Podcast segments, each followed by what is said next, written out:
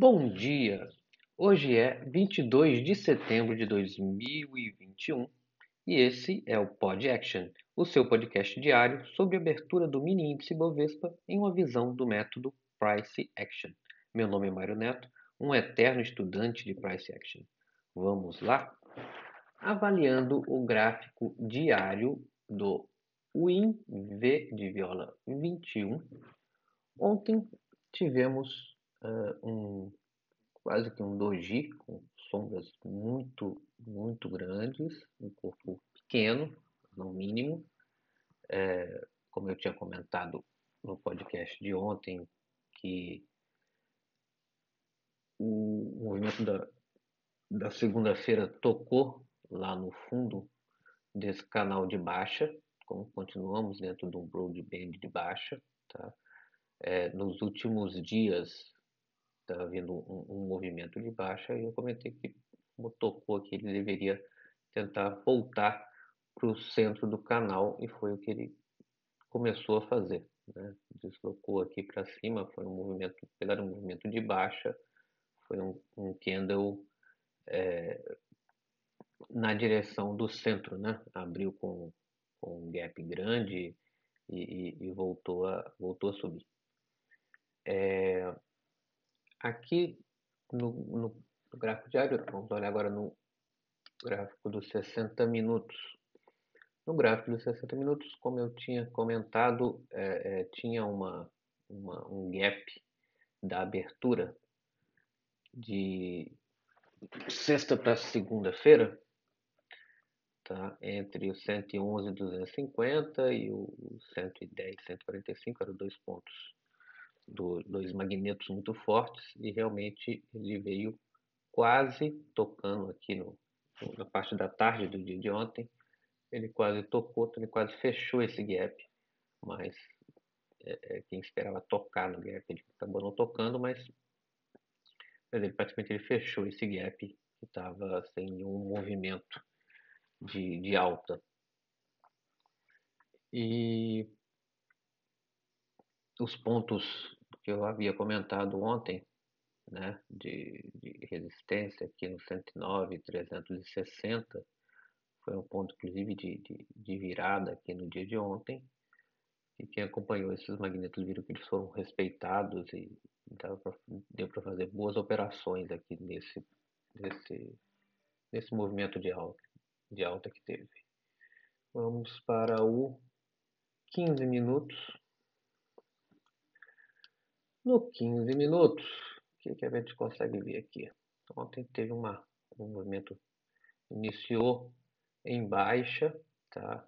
Ele veio aqui e o, o topo do dia de, de, de segunda-feira, ali no 109, 770, tá? Ele no final, ele, ele começou um doji quando tocou nesse ponto.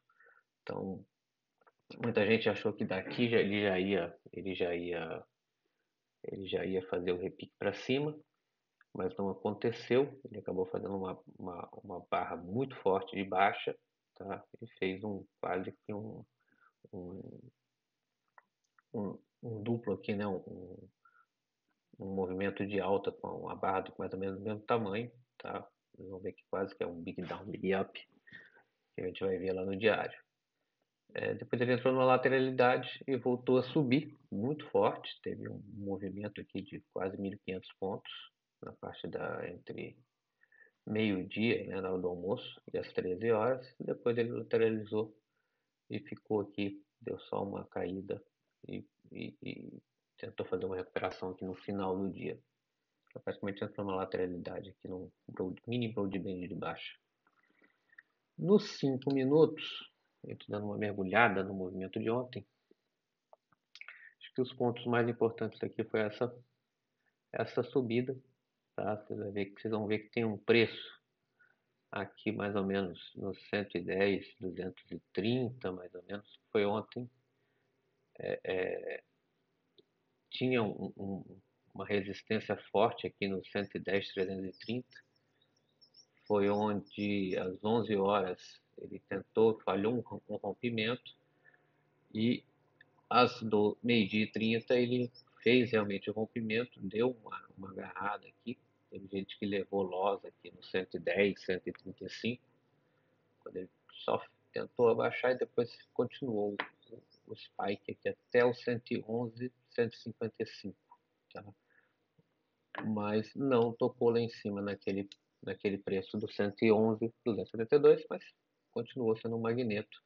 E quem fez aqui um movimento projetado, é, se vocês pegarem aqui das 10h40 até as 11 horas, teve uma, uma, uma barra muito forte de compra. Tá? Se vocês fizerem um movimento projetado, vocês vão ver que quem conseguiu planejar aqui conseguiu fazer um, tirar um, fazer um, um, um, um bom trade aqui na parte da, do hora do almoço. Uh, movimentos para hoje, eu acredito ainda que ele vai em direção ao meio do, do canal, desse canal de baixa, a gente pode ver no diário. Acredito que possa ser um, um doji de alta ou de baixa também, sem muito movimento, tem muito corpo, tá? indo em direção ao, ao, ao, ao centro do canal para depois fazer uma, uma, uma recuperação. E eu acredito que ele vai tentar mais para frente, né?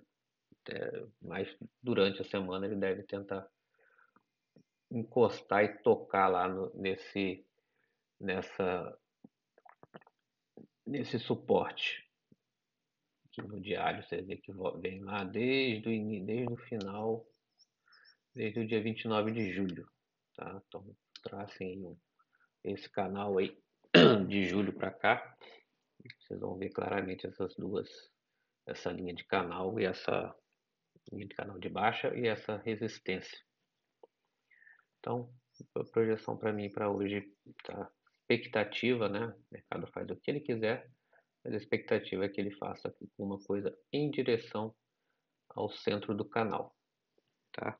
É... Notícias. Hoje temos algumas notícias. Às 11 horas sai aqui é, venda de casas usadas nos Estados Unidos. São todas é, notícias americanas. Tem as projeções do FONC, declaração coletiva, tudo na parte da tarde, entre 15 e 15 e 30. Essas são as notícias mais importantes do dia.